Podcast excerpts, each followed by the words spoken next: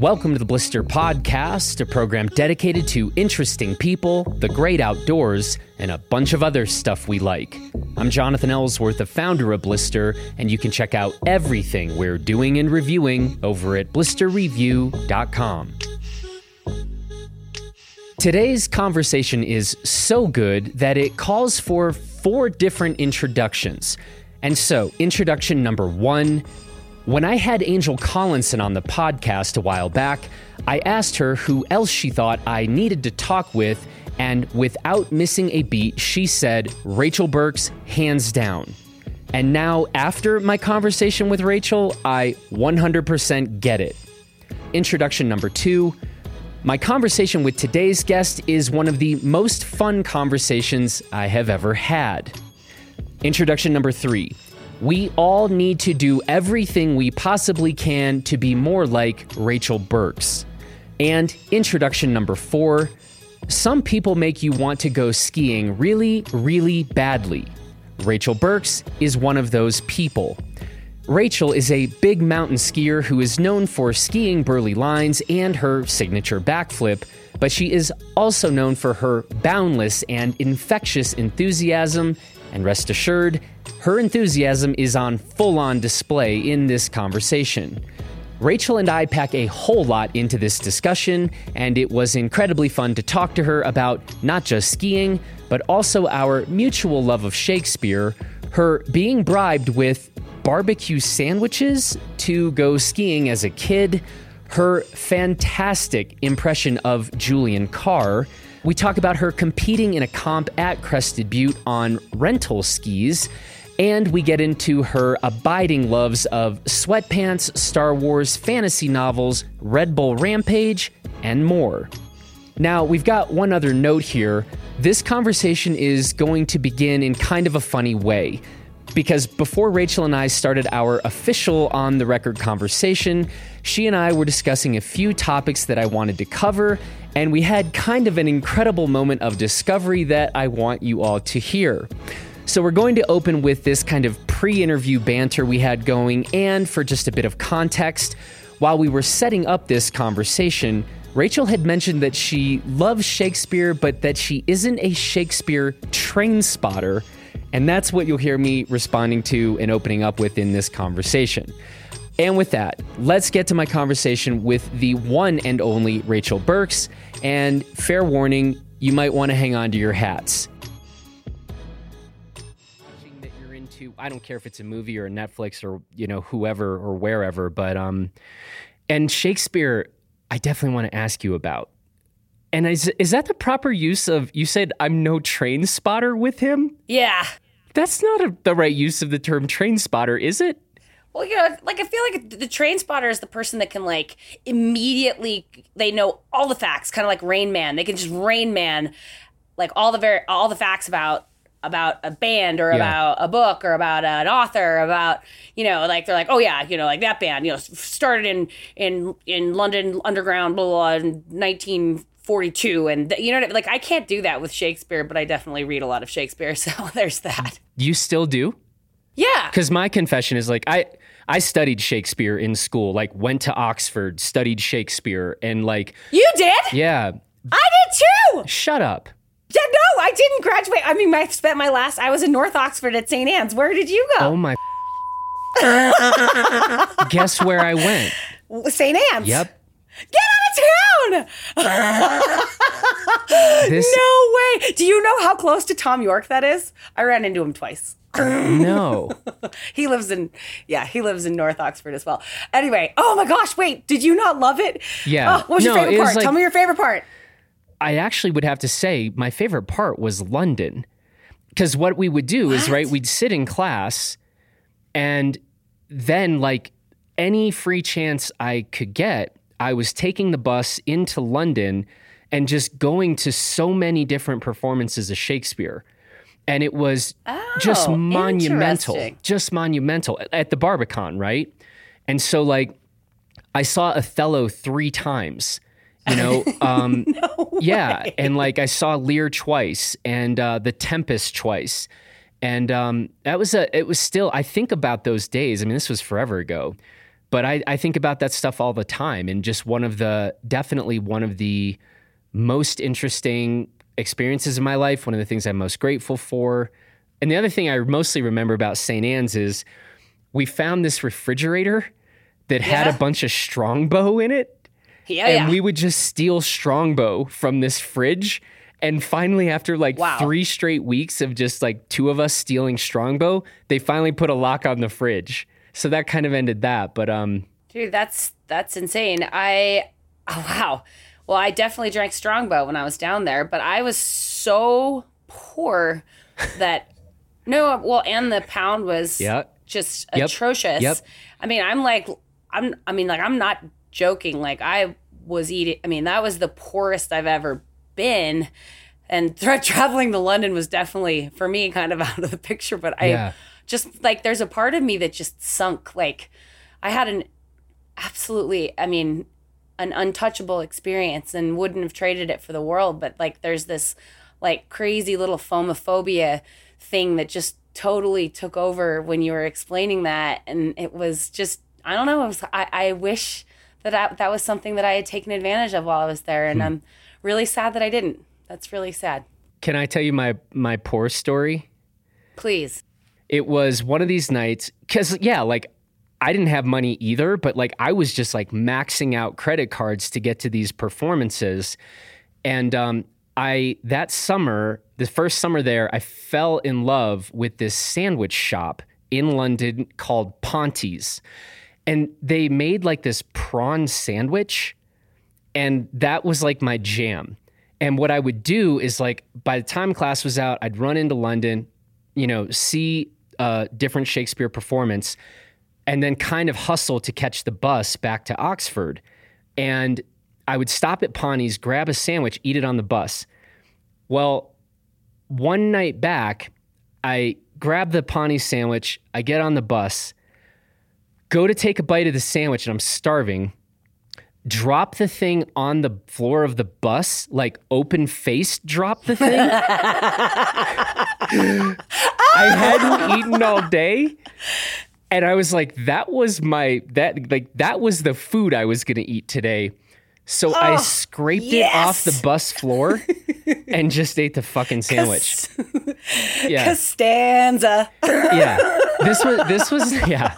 This was like a pretty dirty public London bus. Of course it was. I mean, do you know how much like piss and Yeah. vomit and, and throw up is all over Yeah. that? I mean, like, I'm pretty sure I threw up on a bus sometime in London, you know? Like, I mean, that's brutal. I love how poor you were. That makes Yeah. me happy. So, I you know, understand that. We, we got by. We we got I by. understand. Yeah, I got by. Um, Well, that's amazing. Okay. So let's, sorry. Oh, I'm just transported. I am absolutely transported right now. I just started thinking about the cobblestones and I don't know. Oh, the Bodleian. The Bodleian, yeah. yeah. Many good. My favorite my favorite part of Oxford by far is the fact that what was it, Sir Thomas Bodley, right? Yeah. He his his like royal decree that every book published on English soil must have a copy at that library. And Yeah. so they obviously ran out of space and have catacombs, like Yeah. mi- kilometers and kilometers of catacombs, you know, underneath where you're studying. You're literally like walking on books. Yeah. like like that is the that's my that is the coolest Ah, Yeah, it's yeah. the coolest thing ever. Like, no, if we're if we're just talking about like coolest institutions in the world, like the Bodleian is up there. It's so extraordinary.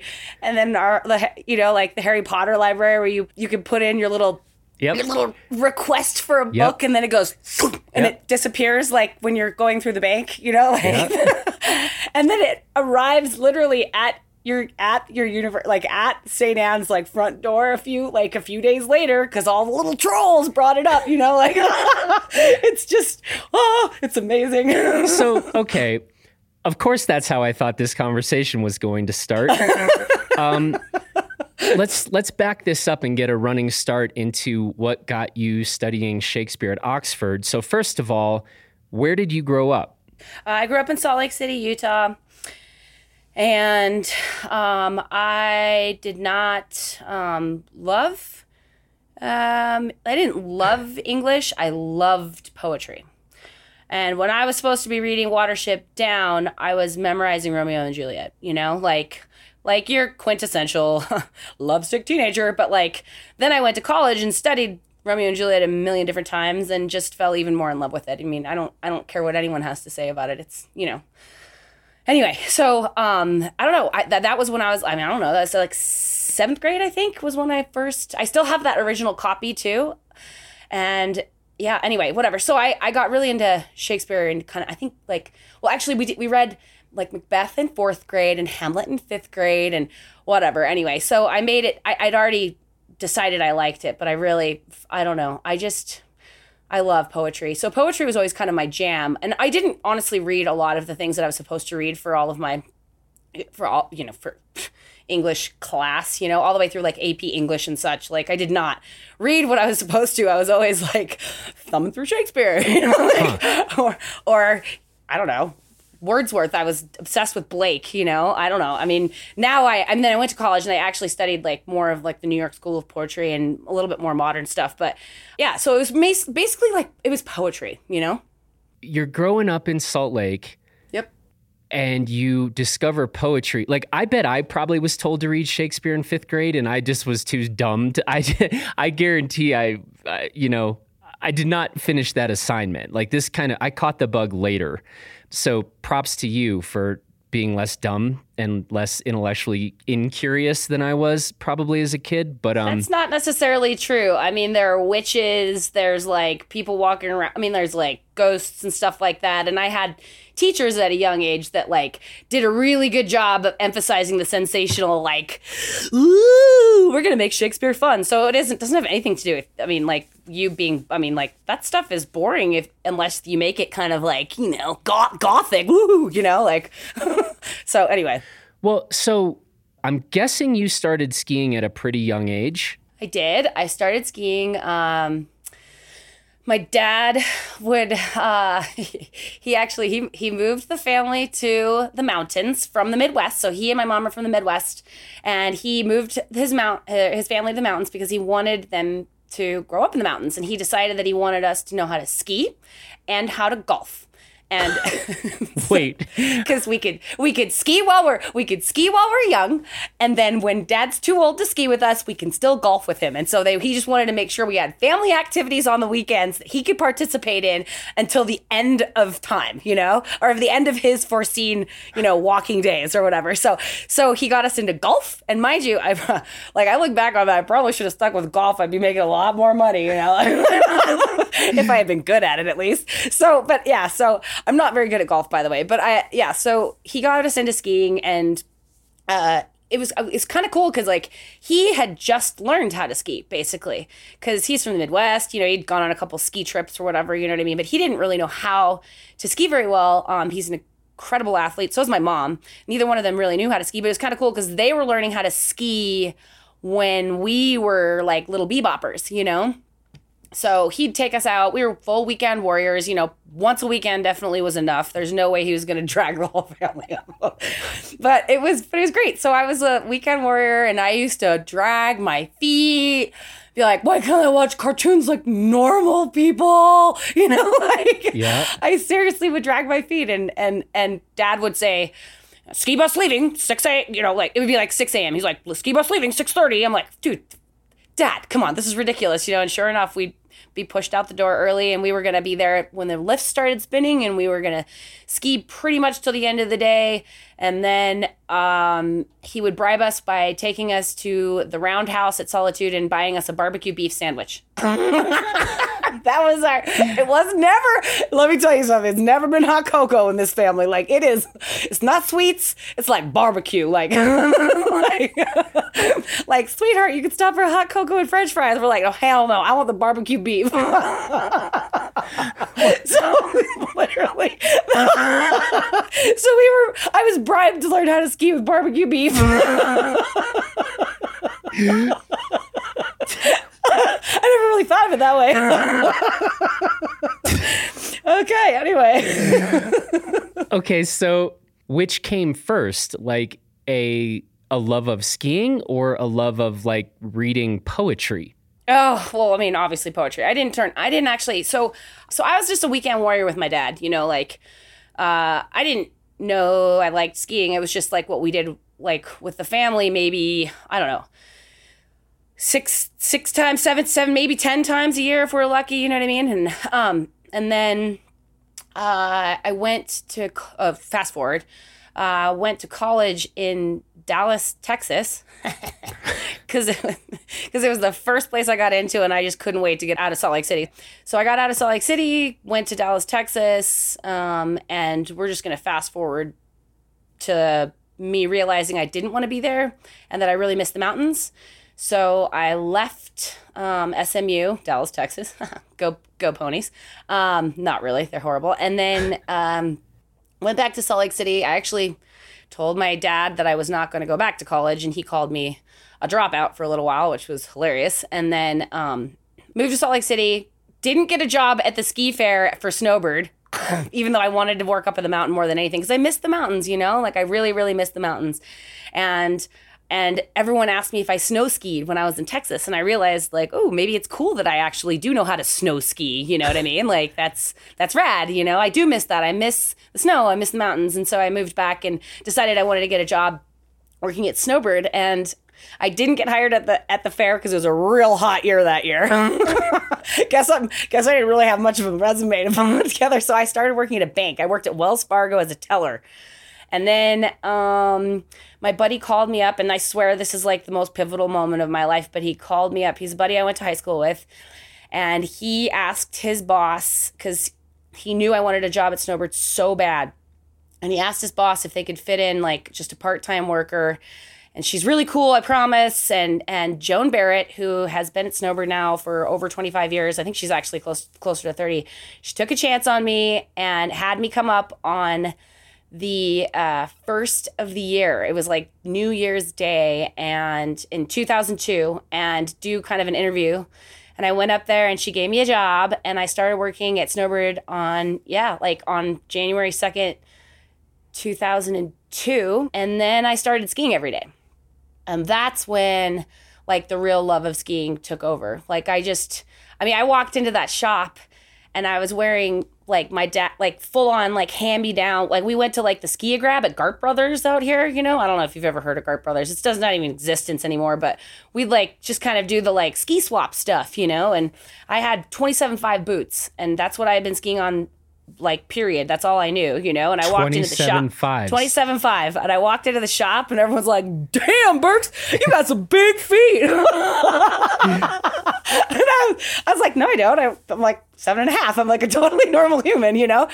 And they're like, well, we need to get you some boots that fit. So like, anyway, everything changed that, that year. And I started skiing every day. I got some boots that fit. I went out and skied with my buddy, Julian Carr, oh, who's oh, yeah. still like, I went to high school with him. So, and he, yeah, and he was always like a little bit, he was two years older and way, way, way, way cooler. And like way cool. Like he used to show up at high school wearing ski pants because he had skipped school all day. Like he was so cool. I, I mean, I oh gosh. Anyway, so I I went skiing with him, and he said to me at the end of the day, and it was crazy because we got we went to 7-Eleven at the base of the canyon at the end of the day, and he opened the door for me, and he bought me a Gatorade. He's like, you know something.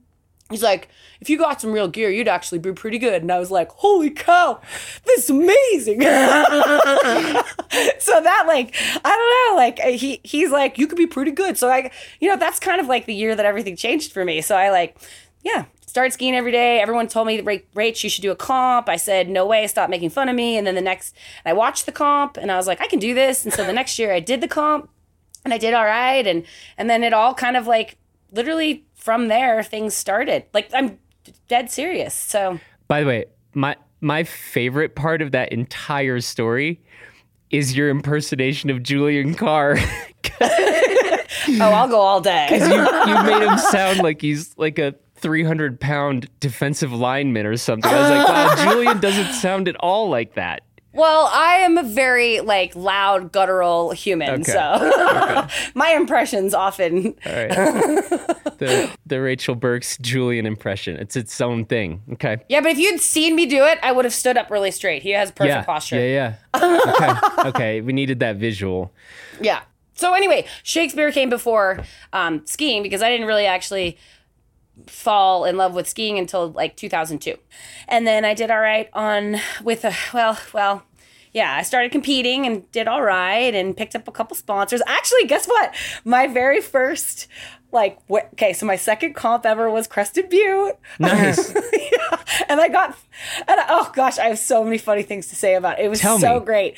It was a it was a sick year. So and I didn't know. I mean, I'm like going into this. I'm, I'm I was on demo skis. I didn't have a ski sponsor. I mean, like I was literally on in demo bindings. Like, like, so, like I I know nothing, but I I'm no longer in 27.5 boots, which is really nice. I actually have boots to fit, which is super cool. But um, it was a big snow year, so um, I was with Julian actually. Like Julian and I um picked a line on the. I I had to qualify, and I I did well in the qualifier, and Julian's like. Burks, dude, I think I'm trying. Uh, now you have me all like second guessing my Julian impression. no, stick he's with like, it. He's like, I think you won. I was like, yeah, right. And I, I, I won the qualifier, which is crazy. And then I went into the, um, into the event. We did, uh, let's think, it was body bag day one, and then we got to do hourglass day two, and then we went. Um, it was a big enough year that they opened up a crazy zone in Crested Butte, and I ended up, I ended up getting third place. So that was like the biggest. That was my, like honestly like my best finish for like six years. so I was stoked about that. And then the best part of the whole well, the best part of the whole story is that I had so little, like I had no clue what was going on, and they said everyone was like, "Hey, Rachel, I think you got third place," and I was like, "Oh, that's cool," you know. And in my head, I'm I am not exaggerating one bit. I thought I was going to win like 50, 75 bucks, like win the money that I had put into the comp back. You know what I mean? I'm not joking. And so they're like, in third place from Salt Lake City, Utah, Rachel Burks. And I walked up to the podium and they said, winning $2,400. And I literally got weak in the knees and like fell down, not fell down, but like had to put my buckled. hand. I buckled, I buckled and I had to grab a table. I was like, oh my gosh, $2,400. Like, I don't even know what that means. Like, my bank account's never seen that before. I was working at Snowbird making like, I was making like, my paychecks were like $325 every two weeks. I mean, like, I w- didn't know what to do with myself, you know? So, anyway, it was amazing. and that and and that kind of puts you on the track. Yeah. So i picked up some sponsors and then um started well again julian and billy poole were um very very important in like well they are important in talking about my ski career because they were my best friends. I was like i skied with them every day. I skied with billy literally every day like and he would just and, and standing with Julian on top of a cliff, you know, and I'd watch them and they'd tell me what they were doing and what they were thinking and how they were calculating and I learned how to hit some big airs. And and then I was actually working construction with Billy. we were we were working in Kamas, and when we finished construction, um, we'd go to the like rec center out there. And um, session the the the high dives. and he's like, Burks, you gotta you gotta you gotta do a backflip, you know. And I could do a backflip standing on the high dive, but then he's like, no, no, no, that's not a backflip, like a ski backflip, a gainer. You gotta learn how to do a gainer. And so he taught me how to do a gainer on the on the high dive. Um, uh, at the rec center after working construction days, and uh, yeah, and that's how I learned how to do backflip, and and that kind of helped me a lot with uh, some of the big stuff that I've been able to hit and go inverted on. So Yeah. yeah, Kind of a signature move of yours. yeah, I'm a one trick pony. The Burks backflip. Um, we're going to jump ahead. You called this past ski season the best ski season of your life. Inherently, that means I want to hear more. There's the best season of my life because I had more powder in and around the mouth than I've ever had it in an entire season. like, A, the snow was fantastic. B, I was living in Jackson Hole and shredding with my best friend every day, and she's a ripping snowboarder. And we just shredded pow all day, every day. In Jackson, I went on a, a couple I went on a my first ever free skiing uh, cat skiing trip. My girlfriend turned 40 and she invited she's just incredible and she um, rented an entire cat for New Year's for to celebrate her 40th birthday and she's like this just just fun. This is what, you know, like we're adults, this is what we're paying, we're doing this and we went as like non-athlete. It was my first like non-athlete um full throttle, like all ripping skiers, cat skiing experience. And that was like, that was the first day of the new year. I mean, that was the best way to start. I had already gotten pitted at, in Jackson in December. Like, it was just, it was amazing. And then it just built from there. I went down to Island Lake Lodge with um, outdoor research. We had fantastic snow there. It's kind of like the opposite of most of my ski years where I'm p- trying to put together a segment and every time I follow a storm and show up, either the Pineapple Express comes, they have a wind event, or there's no sun and you can't film, and or like the snow goes to shit, you know, or it the entire mountain avalanches. You know, it was the exact opposite of that. Everywhere I went, it snowed. It was amazing. I had my own little flurry. I was a divining rod. I was like Olaf at the end of Frozen. It was amazing. Like I had snow everywhere I went, and then March hit spring skiing was stupid in Jackson. I've never had spring ski. When do you have spring skiing in Jackson? It's always snowy in Jackson. So anyway, just got to get out and do some really cool things. The stability was there. Um, it was we, you know, had a wonderful Billy Poole event, which was, was amazing. And then Jackson closed. I went home to Salt Lake, or I came back to Salt Lake City, which is where I am now, and I skied all of April, all of May, half of June and shredded, finished my ski season with my father on the 4th of July up at Snowbird. And he had skied more days this season than he had ever skied in his entire life. And I finished my season with that. And that's um, including the best Greenland trip imaginable. I mean, it was just untouchable. I, it was untouchable. It was every single day was fantastic. I had no bad days. And I'm not just saying that. Like, there were just no days that were like, well, I think I'm going to go home. Every day was like, oh, we can fit one more in. Let's do this. Oh, and then I went up to Beartooth Pass and had a sick time up at Beartooth Pass. Dude, it was amazing. I had a great season. you are making me really, really Wanna jonesing ski. to ski. Yeah. I know, me too, me too. yeah. I want to hear about Greenland. So Greenland was um, um, a big decision was made by Outdoor Research to take this trip. Um, we had we had two tentative sponsors, Outdoor Research being one of them, and then another sponsor being another one. The other sponsor was unable um, to take part in their in in in in the event or in the in the trip, and so uh, this was like no joke, three weeks before we're supposed to leave, literally, like, or or a month, one month before we're supposed to leave. And Greenland's no easy. Let me tell you, getting to Greenland is harder than anything. I, it is really difficult to get to Greenland. there are only four flights a week that leave from Copenhagen that go to Greenland, and then there are three flights from Reykjavik, from Iceland. That's it. A week. A week. Like this isn't a day. Like anyway, getting to Greenland is really difficult. So we had um, sponsor pull out kind of last minute. And I started calling everyone I knew. I called like people that I knew at Warren Miller at Outside TV. I called, I called, I mean, as many people as I could. I said, here, we already have the trip. Everything's already set. This is the number that we need. And you know what was amazing? I got so many, I got calls back from Outside TV and Warren Miller. And they're like, Burks, talk to me. Let's, we got to make this trip happen. And it was just, it was just ah, like, heartwarming, you know, like big time warm and fuzzies. I was so happy that that I got these calls back, you know? And then outdoor research ended up choosing to take the entire expedition, um, which was ex- like just ah, we, Jessica and I didn't even know what to do. So it was Jessica Baker and I, and our photographer was Joey Schusler, and then we were on the Knut, which is um, a 50 foot sailboat that is uh, it was it's a racing boat that's been kind of re-engineered to be an arctic sailing vessel.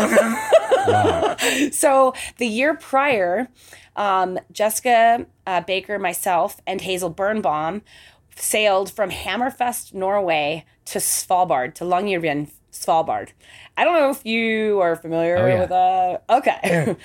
That was the scariest like I'm not even going to talk about that. That was like type X fun. It was terrifying. I I was it was really scary. I'm not a sailor. and I also am not totally cool with polar bears. So it was kind of it was really impressive. It was uh anyway, so after that ended, I was not so sure I wanted to get back on the sailboat. Um however, of course, you know, a month goes by and I'm we're already kind of thinking about what's the next adventure on this amazing little sailboat, you know? And so we decided on Greenland and uh, flew to Maniitsoq and um, everything arrived, which never happens. And Yeah. we literally pretty much got on the sailboat uh, within 24 hours uh, of arriving in Maniitsoq and sailed, took off, and we had um, 14 days of sun. We skied 13 of the 14 days and we did over 50,000 vertical feet. Like it was an absolute, I mean, every day we had to take a day off because we were so, t- we forced ourselves on a sunny day to take a day off because we were so crushed and we knew that the, the next day would be really big. And we, we're just like, we got to, we got to take a day off. Like that never, ever happens on a meet like on a on a trip. Because there's always there's weather we can't film we can't shoot today we've got issue like when we were in Svalbard it was I mean it was we were in an arctic crazy storm the entire 3 weeks we were there. You know we barely saw the sun. The sun doesn't set in Svalbard. We we saw the sun like four times. It was insane. And then we show up in Greenland and we had bluebird all day every day without with, with with the exception of just a little bit of a marine layer here and there and just crushed corn. Corn skiing for 13 days. It was incredible and the skiing was amazing and we stayed safe and we were navigating glaciers. We got up onto the ice sheet. Like it was oh and greenland is just ma- it's magic. It is literally magic. I mean you expect little ethereal like you know creatures to crawl out of one of these moving you know glaciers and dance with you when you're skiing down. I mean it's just that magical. So anyway uh, which is great and is a great transition into what i'm now interested in reading. I love it. Uh, I yeah. So anyway, Greenland was amazing. Well, wait. What's the transition into what you're now interested in reading? well, I got I kind of I'm I'm into fantasy, like epic fantasy novels. Is this new? Like gr- yeah, the Greenland Well, no, trip did not- this to you? no- oh, dude, no, no, not Greenland. But I that's yeah, no. I so I commercial fished in Alaska for a few years, and I decided I needed books that I could like they were substantial, you know. So I actually started reading um well whatever. I I got into it then. And then I've been into it ever since, but I made myself I made a rule that I was only allowed one epic series a year. because I started dreaming in dragons like like I literally I, I I just kind of would remove I don't know it's bad. I'd be driving and just completely spacing out. So I made myself I limited myself to one series a year. And then I actually read a book that said or no I was it wasn't a book. I was in a seminar and the guy said to everybody in the room he goes read and I was like, okay, no problem, check. You know, and he's like, and read things that you love reading. And I was like, oh, maybe I should just get over my little rule and just read as much as I absolutely want to. So I have been annihilating fantasy series. it's fun. You're giving us the genre. I want. We need specifics. Well, I mean, I start. I think what actually got me into it was Game of Thrones. Like I've picked up Game of Thrones and I, um, and I and I loved it. And it ended, and I'm a little bit pissed off because I don't think Jar? he's ever. I think he, I think he's gonna die before he finishes. I mean, he's done writing. I don't know, man. And I mean, that, don't get me wrong, because the, the the series took took on a whole new element once they like made it past they, they started writing for television instead of writing for books and that was fantastic because it's it improved it, seasons one through three suck you know after that it was just fantastic but anyway so that was kind of what got me into that um, i felt a little bit sad once that was over and then i started reading um, i think i got into brandon sanderson the way of kings i read some brent weeks i read um, some ones i didn't like i didn't like um, the name of the wind. I didn't like Patrick Rothfuss or Gene Wolfe. So now I'm in um, Steven Erikson. I'm in the Malazan, the Malazan series. Have you read any? No. And so here's so here's the thing. I like don't read fantasy stuff at I know. all ever. I, I didn't used to, but I love it now. so do you have? I'm almost afraid to ask this question, but like, do you have the gateway drug fantasy novel for somebody who like myself would say maybe I kind of hate that genre like it's Yeah, not my thing Well, I mean, did weren't you forced to read Tolkien? Did you hate Tolkien the first time you read it? uh You hated Tolkien and you went to St. Anne's. You I realize drank a lot at the horse and dra- jockey for what that's worth uh, so I spent a lot of time my where God. Tolkien drank but uh well, because it's the closest pub to us. yeah like, Literally. yeah you know Wow. I I can't Don't worry. This is a this is a judge free zone. is it judge free. I mean, zone? you can ask me. You can ask me about. I mean, like there are things I'm not into. I get it.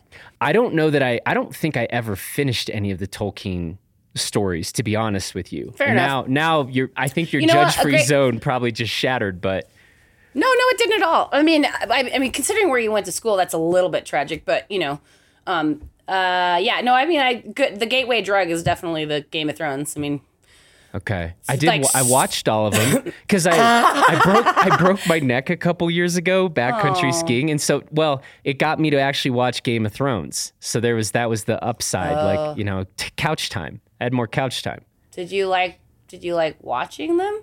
Yeah. Um, I, w- I was not mad when it was over, though. I was ready to kind of be done. I, that enough. last season was uh, not my. I haven't. s- I haven't seen the last season. okay, it wasn't my favorite. I was like, we we can wrap this up. We can wrap this up. It'll be all right. Well, let me tell you something. Um, he's actually a phenomenal writer, and Game of Thrones like is extra. It's it's really well written, and the character.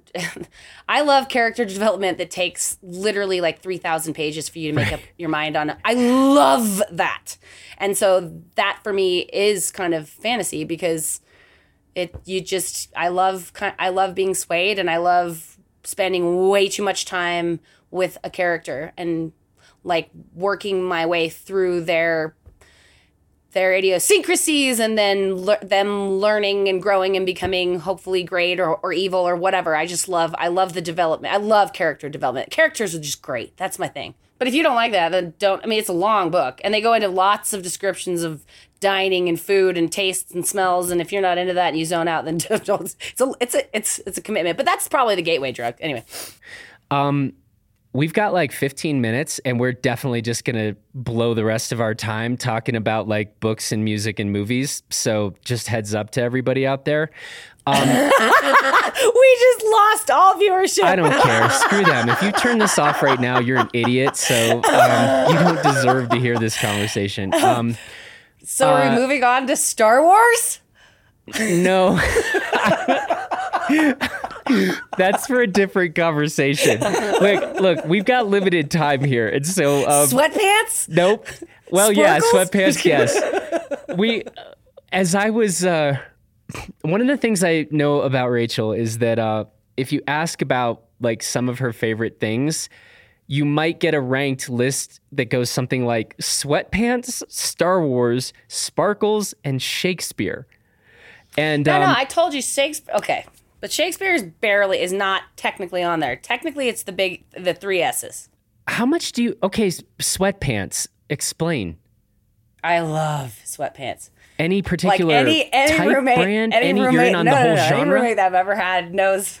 Yeah, anyone that, that I that I've ever lived with knows that I get home and I say it's sweatpants time. Like, it's like Do you, do you have Oh, a long-standing that's favorite on- or current favorite?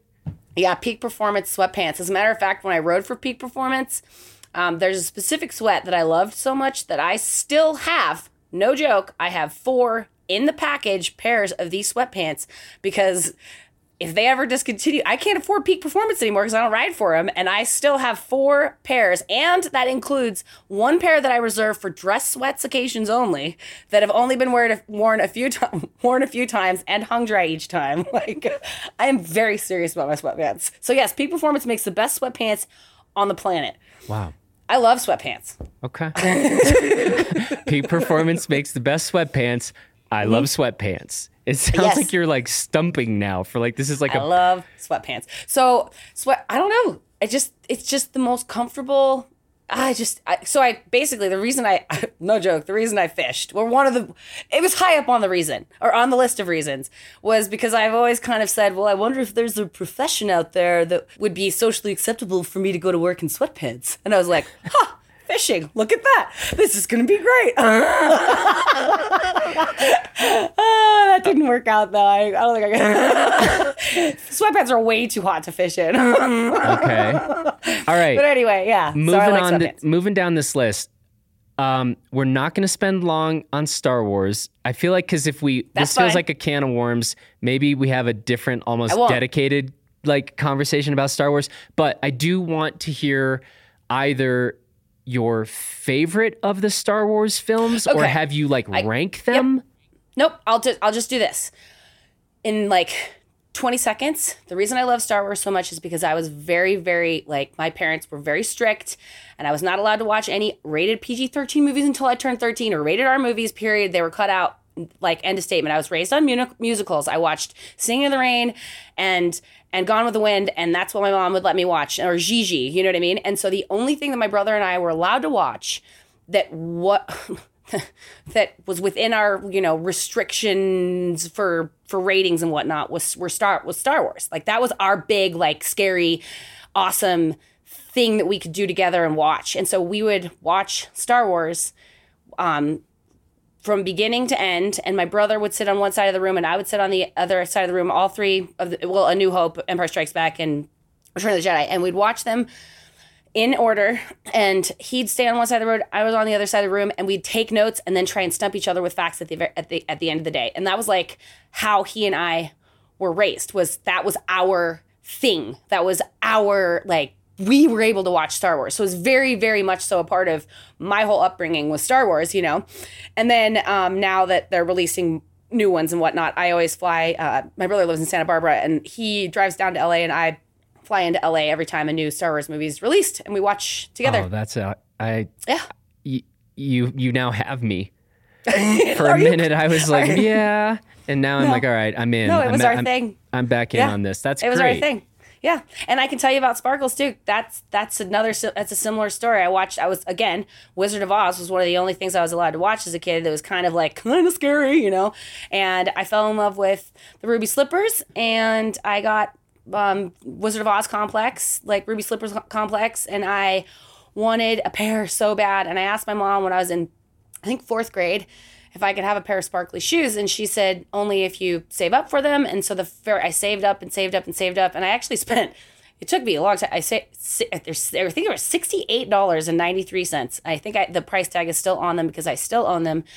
Um, I spent all my money on this pair of sparkly shoes, and then I grew out of them before I could even wear, wear them. But I still have them, and to this day, I've been trying to make up for that. And I own like probably to the ceiling three different times, three different stacks, like pillars of boxed up sparkly shoes. I, I I'm obsessed with them. I never get to wear them as, uh, as much as I'd like to, but I like anything like sparkly shoes are my thing. I love them and I love anything that sparkles. And the fact that it is actually in style right now, I am hoarding. I actually have, you can, you can my, I have hundreds of pounds of sequined clothing. You can ask any of my friends, literally hundreds. I know this because I flew with 50 pounds, not very long, actually, to, to North Carolina just a little while ago. I flew with 50 pounds of sparkles in one of my bags uh, because it weighed at 50 pounds. And that was all sequins, costumes. So, anyway, that's my other thing. But but you don't. I collect. You collect not so much wear. No, I wear a lot of things. Yeah, you. If you talk to anybody that knows me, I'm usually wearing like so, like even last like last last night I went. Okay, October 31st. What do people do? Party, right? And dress up. And I love dressing up. And last last night I didn't dress up because I was at Rampage the week before and I partied too hard. So I went to the ballet with my mother last night, and then we went out on a sushi date. And I was wearing, of course, sparkly shoes, like black lace up, sparkly, like Doc Marten looking sparkle Wow. shoes. That was my flair. But everything else, my like my, you know, I was just dressed normal except for those, you know. So I, not ex- I usually have something sparkly on. You just went to Rampage. yeah. Had you that's been? what- had you yeah, been it was before? my as my ninth rampage. You've been to Rampage nine times. Nine times, yeah. I think I, am pretty sure it's nine. It's seven. I, I just sounded like Rain Man. Definitely, definitely seven times. Um, I I've been to Rampage seven times with my brother, and then I went two times without him. So pretty sure I'm at nine. So why do? But you, I know for for sure it's eight. But but I think that there was a ninth year before that. But anyway. What what keeps you coming back? It's the most extraordinary display of savage athleticism on the planet. It's insane. And every year it gets better. And it is just being a part of it and having sweaty palms and knowing that there's things that those guys are hitting with metal between their legs and dirt in their landing. Like board, like literally life threatening airs. And they are do I, I mean there are things that I wouldn't hit on my skis. It's just it's wild. They're they're so extraordinary, and it's so fun to go down to the desert and ride bikes and get all hyped up, and then watch people ride bikes. It's just great. First of all, I, I totally agree with the like.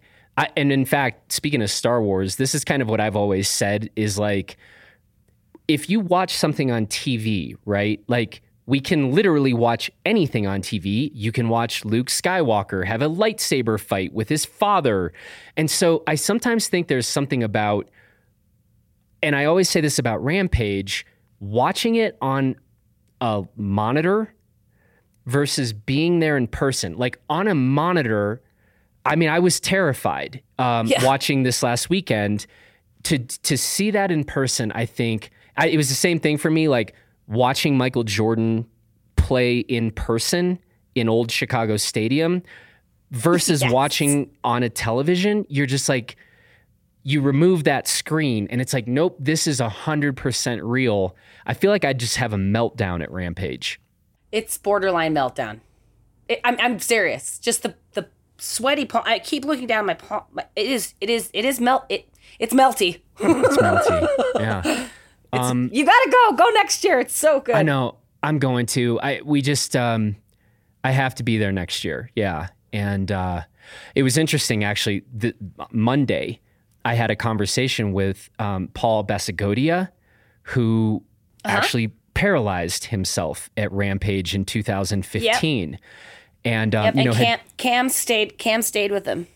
Yeah, I'm pretty sure at yep. the airport. Yep, that was gnar- that's gnarly. And keep talking. This was I was there. That was crazy. And you know, Paul, amazing, amazing rider, and had you know competed there multiple times. And oh, yeah. we just had this conversation. He's like, dude, I landed, I got off my line by about a foot or two. And um, I mean, it's just like I, it's just like the most consequential thing you know and, and and paul was just back. Paul was there when you were there last weekend and it was really interesting getting his getting his take. And i asked him you know like when you're watching your friends drop in how scared are you? You know and and he kind of talked through that and this was all very fresh for him. He had literally just gotten back and uh, it's it's a remarkable event. I, am with you. I mean I, again i don't know if i could handle it in person. Um, I don't know if people should be doing it, but the people who are doing it, they're just this is absolutely next level amazing stuff. It's it's just mind blowing to me. So sounds like you're on that same page, and I I, I think I worry yep. if I did go once, I could never not go again. Yeah. Well, the first, I mean, the first, the, the only, the only good rampage is a rampage where no one gets hurt. Yeah. Period. And and well, like like hurt, hurt. I mean, there. I think there was a collarbone this year, and there's some, but like like Paul hurt, you know? Yeah. That was. And, you know, here's a, a couple other things. I said to Paul, I was like, dude, I guarantee you took a hundred or 500 way worse looking crashes than you took it at Rampage that year. And he's like, yeah, a 100% that's true. Like the crash itself didn't look that gnarly, you know? And so I think that sometimes in Paul's case, it's like, of course you're going to get wrecked at at a venue like Rampage, and yet he'd taken way harder crashes, not at Rampage, right? It's just luck of the draw, that kind of thing. And I think the other thing that was really interesting talking to Paul was like, he's like, these courses are actually safer now than they've ever been. Like, the jumps are getting more dialed, the landings are getting more dialed. It's still wild, gnarly, but he thinks these venues are, and he's like, I walked the course You know, he's like things are getting dialed in a way, and so and there weren't any serious injuries this year. Um, so I don't know. It's I I just find it all amazing. It is amazing. And the desert is amazing. Hmm. Being down there is fantastic. But yeah, it's just scary. In our last minutes, back to Shakespeare. You mentioned Okay. you mentioned Romeo and Juliet. Do you have any other favorites? Ay, ay, ay. I like that this is the hardest question I've apparently asked you in this conversation. Um, I'm I'm I'm I'm gonna I'm gonna st- I'm gonna stick I'm gonna stick to it. I mean, I'm gonna just just for simplicity. I mean, there are moments of favorite in in so many Yeah. different plays, you know. But I mean, all in all, Romeo and Juliet has remained my favorite. So sorry to be boring, but That's right. I only ha- I have like two minutes. Yeah. ride, ride and die with I'm Romeo and Juliet. no, I'm sorry. What's your favorite? Do you have a favorite? Is that a fair question? Two minutes? Um, Do you have a favorite soliloquy? well, I do. Mm, I do really like. I do really like as flies to wanton boys, so are we to the gods. That's a line that, um, yeah, that's that's a pretty good one. But I'd say probably Lear. Yeah, I'd probably have to go with Lear And you to. saw Lear in um, London. I did multiple times at the Barbican. Multiple. But Yeah. Othello the most. Othello 3? in person. Actually, I think I saw I saw Othello two or three, but The Tempest is what I saw the most actually. Um, anyway, yeah. Last minute, any other books, music, or movies slash things you've been watching, whether it's a movie or series or whatever. The I really liked uh, it's a Netflix series called The OA. Really liked that. It was, Okay, it was really, really good. And then in light of Halloween, if you didn't see Stranger Things, the new one was great. okay. It was just delightful. Um, I, I mean, I don't know about mu- I mean, music. Is, anything. I mean, I don't know about that. I mean, I'm a Radiohead fan myself, so. Still, still rocking. Radiohead. oh yeah, no. Okay. Kidding me? Like Thom Yorke's touring this summer. I'm gonna make it anyway. Yes. So lots of I don't know, and then um, let's think a book that I've read recently that isn't fantasy that I really liked. That's more mainstream. Mm, you know what? I actually, my mom gave me a book and I read it. And I rarely read her recommendations, but she gave me A Gentleman in Moscow and it was wonderful. I don't know it. Well, it's like on the it's like everyone's bestseller list. I mean, it's it's kind of like oh, I don't know, like Boys in the Boat or you know Unbroken or whatever. You know, it's like the one that all of our parents are passing around. But um, it was it was um it was delightful. Okay. Gentlemen in Moscow. Listen, this has been fun. It has been. Thank you so much. I don't even care if I'm late for work. Screw it. um, listen, here's the deal.